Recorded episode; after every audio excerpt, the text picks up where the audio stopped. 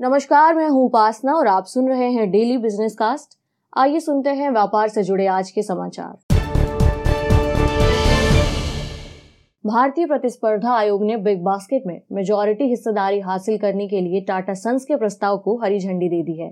टाटा समूह ने यह सौदा 9000 करोड़ रुपए में किया था। इस रकम में से 20 से 25 करोड़ डॉलर की रकम ऑनलाइन ग्रोसरी स्टार्टअप में प्राइमरी कैश के रूप में डाली जाएगी। इसके अलावा टाटा डिजिटल अलीबाबा की पूरी यानी करीब साढ़े सत्ताईस फ़ीसदी हिस्सेदारी भी खरीद सकती है। दिग्गज ऑटो कंपनी बजाज ऑटो का मार्च तिमाही में प्रॉफिट साल दर साल आधार पर करीब दो फ़ीसदी बढ़कर एक हज़ार तीन सौ बत्तीस करोड़ रुपए रहा। पिछले साल की इसी तिमाही में कंपनी का प्रॉफिट 1310 करोड़ रुपए रहा था। मार्च तिमाही में कंपनी की आय 26 फ़ीसदी बढ़कर आठ करोड़ रुपए रही है। जबकि पिछले साल की इसी तिमाही में कंपनी की आमदनी 6,816 करोड़ रुपए रही थी। भारत में सोने की मांग मार्च तिमाही के दौरान इससे पिछले साल की इसी अवधि के मुकाबले 37 प्रतिशत बढ़कर 140 टन पर पहुँच गई। इस दौरान कोविड 19 से जुड़ी कड़ाई में राहत मिलने सोने के दाम नरम बढ़ने और दबी मांग निकलने से डिमांड में तेज़ी रही। वर्ल्ड गोल्ड काउंसिल ने यह जानकारी दी है। और आइए अब चलते हैं शेयर बाज़ार की ओर। शेयर बाज़ार गुरुवार को उतार चढ़ाव के बाद लगातार चौथे दिन भी हरे निशान में बंद होने में कामयाब रहे। कारोबार की शुरुआत में बीएससी का सेंसेक्स 606 अंक बढ़कर 50,340 पर खुला। वहीं ट्रेडिंग के दौरान यह 50,376 के हाई पर भी पहुँचा और आखिर में बत्तीस अंक की मामूली बढ़त के साथ उनचास पर बंद हुआ।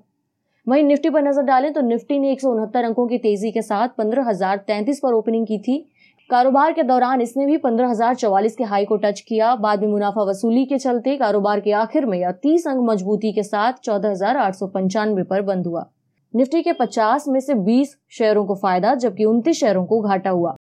सेक्टोरल इंडेक्स पर नज़र डालें तो मेटल इंडेक्स में साढ़े चार फ़ीसदी का उछाल देखने को मिला, ऑटो और पीसीयू बैंक में एक एक फ़ीसदी की गिरावट देखने को मिली। इंडिया विक्स भी तीन फ़ीसदी ऊपर जाकर तेईस दशमलव दो शून्य पर बंद हुआ। शेयर बाज़ार में आज के सत्र पर विस्तार से चर्चा करने के लिए चलते हैं सक्षम वेल्थ प्राइवेट लिमिटेड के डायरेक्टर समीर रस्तोगी जी की तरफ़। समीर जी बहुत बहुत स्वागत है आपका। आ, सर आज मार्केट भले ही पॉजिटिव जोन में बंद हुआ है लेकिन अगर हम हाईस को देखें तो सेंसेक्स अपने हाई से 600 पॉइंट के आसपास और निफ्टी 150 पॉइंट तक टूट करके क्लोजिंग दी है। इंडिया विक्स भी आज थ्री परसेंट तक ऊपर जाकर के बंद हुआ है। आज के सेशन को ओवरऑल ये जो मूवमेंट रहा है इसको कैसे देख रहे हैं आप? देखिए कोविड है रिसर्जेंस है, कुछ सेमी लॉकडाउन है और प्रोडक्टिविटी डाउन है। ये सब सेंटिमेंट को वीक कर रहा है, इसमें तो कोई शक नहीं है। पिछले आठ दिन से एफ़ नेगेटिव हैं तो कहीं ना कहीं मार्केट में वीकनेस और वॉलेटिलिटी जो कि विक्स है, वो वीकनेस भी बढ़ेगी और वॉलेटिलिटी भी बढ़ेगी। तो ओवरऑल अगर कहें तो हाँ ठीक है, गिरने में कोई सरप्राइज़ नहीं है। लेकिन फिर भी मैं ये कहूँगा कि ब्रॉड अगर हम मीडियम टर्म की बात करते हैं तो कोविड की वजह से मार्केट में बहुत ज़्यादा वॉलेटिलिटी नहीं आएगी, बल्कि जो ग्लोबल मोमेंटम बनेगा अदर एशियन मार्केट्स का इमर्जिंग मार्केट्स का और rest of the world markets का तो उसी हिसाब से इंडिया में भी फंड फ्लो की सिचुएशन बनेगी, उसी हिसाब से बिहेव करेगी। जी। सर, अभी फ़िलहाल तीन चार दिनों के जो भी मूवमेंट को अगर हम नोटिस करें और आने वाले शॉर्ट टर्म में क्या मार्केट एक बुल फ़ेज़ में नज़र आ रहा है? इन जितने भी पैरामीटर्स को आपने अभी बताया जो सेंटिमेंट को कमज़ोर कर रहे हैं उन्हें इग्नोर करते हुए क्या एक बुल फ़ेज़ में नज़र आ रहा है या फिर बीच में एक बड़ा करेक्शन हमको दिख सकता है? Uh, मैं इसको इस तरह से कहूँगा कि ना बुल में नज़र आ रहा है ना बियर में। ये अभी फ़िलहाल कुछ रेंज बाउंड मार्केट लगता है मुझको। देखिए मार्केट की वैल्यूएशन कुछ इस तरीके से है कि उन्होंने मार्केट की वैल्यूएशन इन्वेस्टर्स ने फुली प्राइसिंग किया हुआ है मार्केट का एक हेल्दी रिकवरी कॉपरेट का रिकवरी यू नो अर्निंग्स का। तो अभी मुझे ये लगता है कि जो इन्वेस्टर्स हैं वो मार्च और जून क्वार्टर के रिजल्ट्स को देखने के बाद अपना कोई डिसीज़न लेंगे मोमेंटम बनाएँगे टूवर्ड्स बियरिश टोन या बुलिश टोन बट फ़िलहाल तो ऐसा लगता है कि ये हम रेंज बाउंड ही रहने वाले हैं। जी। सर, अमेरिका में एक और स्टिमुलस का ऐलान हुआ और साथ में जो फेड की बैठक थी, उस, जो एक्सपेक्टेड था उनकी तरफ़ से कि वो कोई बदलाव नहीं करेंगे इंटरेस्ट रेट में, वैसा ही रखा उन्होंने। और लेकिन कयास लगाए जा रहे हैं एक बार फिर इमर्जिंग मार्केट में इस स्टिमुलस का पैसा देखने को मिल सकता है। क्या मौजूदा हाल को देखते हुए भारत इस बार ये मौका खो देगा? जी जो ये दो ट्रिलियन डॉलर का स्टिमुलस बाइडन गवर्नमेंट ने दिया है ये ट्रंप गवर्नमेंट से बिल्कुल अलग है। ये एक इंफ्रास्ट्रक्चर फोकस्ड एम्प्लॉयमेंट क्रिएशन की तरफ़ ओरिएंटेड एक स्टिमुलस है। तो कहीं ना कहीं पहली बात इसका फोकस वो रहेगा कि यूएस के अंदर भी एम्प्लॉयमेंट जनरेट हो। अब इंफ्रास्ट्रक्चर के अंदर ये अगर पैसा जाएगा तो पहली बात अभी ये क्लियर नहीं है कि इंफ्रास्ट्रक्चर की डेफिनेशन उनके हिसाब से क्या है। हाँ लेकिन अनुमानों की अगर हम बात करें तो ये ज़रूर लगता है कि अगर यूएस के अंदर मैन्युफैक्चरिंग बढ़ती है, जो कि एक स्ट्रॉन्ग थीम लगती है तो सारे देशों में जहाँ पे की कमोडिटी प्रोडक्शन होती है तो वहाँ पे पैसा ज़रूर जाएगा। उसमें भारत भी आता है। और बेसिकली भारत में पैसा ऑन मेरिट आएगा। ये अगर अभी हमारा कुछ कोविड का वेव चल रहा है, इसकी वजह से कोई खास नुकसान नहीं होने वाला है, लेकिन जितना पैसा आएगा वो अपने इंडिया के अपने मेरिट पे आ जाएगा। जी। आ, सर चुनावों के चलते पिछले कुछ समय से हम देख रहे हैं कि तेल के दाम स्थिर बने हुए हैं बल्कि कटौती हम देखने को मिल रही है हमें। लेकिन इस वक्त चुनाव खत्म होने के बाद ये अनुमान लग रहे हैं कि दामों में हम फिर से तेज़ी देख सकते हैं। इसे देखते हुए ऑयल मार्केटिंग कंपनियों में कैसे ट्रेड करने की सलाह देंगे आप?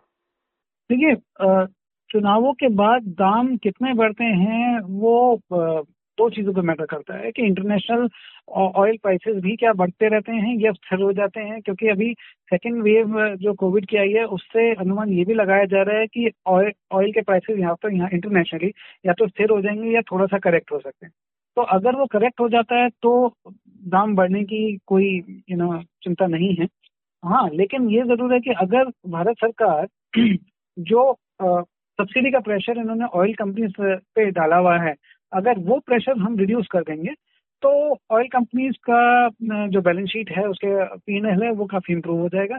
और मुझे लगता है कि ये करना उनके लिए ज़रूरी है बिकॉज़ अगर उनको डाइवेस्टमेंट करना है ऑयल एंड गैस सेक्टर में तो थोड़ी बहुत ट्रांसपेरेंसी और डी कंट्रोल करना पड़ेगा।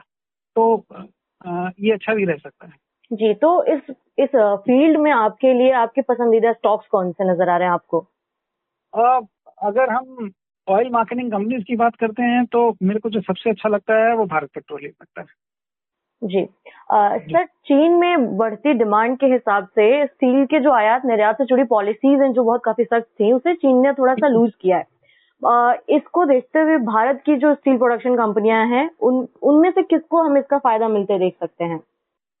हमारा स्टील सेक्टर थोड़ा सा अब काफ़ी पोलराइज हो चुका है। अगर हम बात करें आज से दस साल पहले और पंद्रह साल पहले तो काफ़ी स्टील कंपनीज़ होती थी बट क्या हुआ कि वो एनसीएलटी में एनपीए रेजोल्यूशन के अंदर काफ़ी कंपनीज़ वाइंड अप हो गई। तो आज की सिचुएशन ऐसी है कि तीन चार कंपनीज़ के पास नाइन्टी परसेंट तक शेयर मार्केट का है। तो अब उस केस में मैं कहूँगा कि जो टॉप बेनिफिशियरी रहेंगी वो टाटा स्टील रहेगी और जेएसडब्ल्यू रह सकती है। जहाँ तक स्टील अथॉरिटी ऑफ़ इंडिया की बात है वो वो डिपेंड करता है कि यू नो सरकार का रवैया कैसा रहता है। द मैनेजमेंट में कोई खास इंटरफेरेंस ना रहे तो फिर वो भी अच्छा रह सकता है। जी। आ, सर पावर ग्रिड इनविट का आईपीओ खुला हुआ है और तीन महीने तक के लिए ये ओपन है सब्सक्राइब करने के लिए। इसको लेकर के आपकी क्या सलाह होगी निवेशकों को? आ, ये एक अच्छी अपॉर्चुनिटी है। ट्रिपल ए रेटेड है।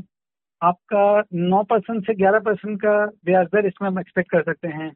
और बस एक इशू ये है इसके अंदर कि ये क्योंकि टैक्सेबल होगा तो हम मान के चलें कि सात परसेंट, आठ परसेंट के आसपास पोस्ट टैक्स रिटर्न मिलता है। तो एक लंबी अवधि के लिए अगर हमें सात से आठ परसेंट टैक्स फ्री पैसा, यानी कि मैं post tax seven eight percent की बात कर रहा हूँ, वो मिलता है तो वो बुरा नहीं है। ट्रिपल ए रेटेड है फ़िलहाल इनविट्स इतने लिक्विड नहीं है, लेकिन धीरे धीरे ये इनकी लिक्विडिटी भी इम्प्रूव होगी, जैसे जैसे और इन्विट्स आएँगे और लिस्ट होंगे। तो लेकिन इन्वेस्टर्स की तरफ़ रुझान रख सकते हैं। जी। सर, आज कमोडिटी मार्केट में देखें तो बाकी सारे चाहे क्रूड को ले लें, चाहे बेस मेटल्स को ले लें गोल्ड भी काफ़ी हद तक नरम रहे लेकिन चांदी में तेज़ी बनी रही है। चांदी में निवेश को लेकर के आपकी क्या स्ट्रैटेजी होगी? जो सोना और चांदी है, वैसे तो बड़े स्ट्रांगली कोरिलेटेड रहते हैं इंटरनेशनल मार्केट में, दोनों ही प्रेशर मेटल्स हैं। लेकिन डाइवर्जेंस इसलिए आता है कि कभी यू नो जब इंडस्ट्रियल एक्टिविटी बढ़ने शुरू होती है तो सिल्वर की डिमांड जनरली तब ज़्यादा आती है। और जब इकोनॉमिक पैनिक आता है ग्लोबली तब सोने की डिमांड ज़्यादा आती है। पिछले आठ साल के अंदर ये डाइवर्जेंस सोना और चांदी के अंदर काफ़ी बड़ा हो गया। अब सोने की वैल्यूएशन अगर हम देखें तो वो 2012 के डॉलर पीक पे के आसपास है। आ, लेकिन अगर हम चांदी की वैल्यूएशन देखें तो 2012 में ही उसने भी पीक बनाया था। आ, वो इससे अभी इतना दूर है कि उस पीक तक पहुँचने के लिए इसको कम से कम 60-70 परसेंट की जंप लगानी पड़ेगी। तो कहीं ना कहीं आ, जो गोल्ड टू सिल्वर रेशो होती है या रिलेटिवली कहें तो सिल्वर ज़्यादा अट्रैक्टिव है। और आप मेरी मतलब मैं पर्सनली कहूँगा कि मैं तो बुलिश हूँ गोल्ड और सिल्वर दोनों में अगले पाँच सालों के लिए लेकिन सिल्वर में ज़्यादा प्रॉफिट आने की उम्मीद है। जी और शॉर्ट टर्म में अगर हम स्ट्रैटेजी की बात करें पिछले दो दो से तीन महीनों के लिए तो आप कैसी स्ट्रैटेजी निवेशकों के लिए कैसे बनाना चाहेंगे? मतलब किस लेवल पर निवेश करने की सलाह देंगे आप? दो से तीन महीने का बहुत मुश्किल है लेकिन अगर फिर भी आज के लेवल पे भी मेरे को सिल्वर अट्रैक्टिव लगता है। Sixty seven thousand sixty eight thousand के आसपास ट्रेड कर रहा है। तो विद वी गोल्ड मुझे सिल्वर ही बेटर लगता है। तो अगर गोल्ड को अवॉइड करके सिल्वर में इन्वेस्ट करें तो उसमें कोई दिक्कत नहीं। जी। समीर जी बहुत बहुत धन्यवाद आपका। आज हमारे साथ इस शो में बने रहने के लिए। आपसे दोबारा मुलाकात होगी सर। तब तक के लिए धन्यवाद। तो ये था आज का डेली बिज़नेस कास्ट जिसे आप सुन रहे थे अपनी साथी उपासना वर्मा के साथ। सुनते रहिए नवभारत गोल्ड। धन्यवाद।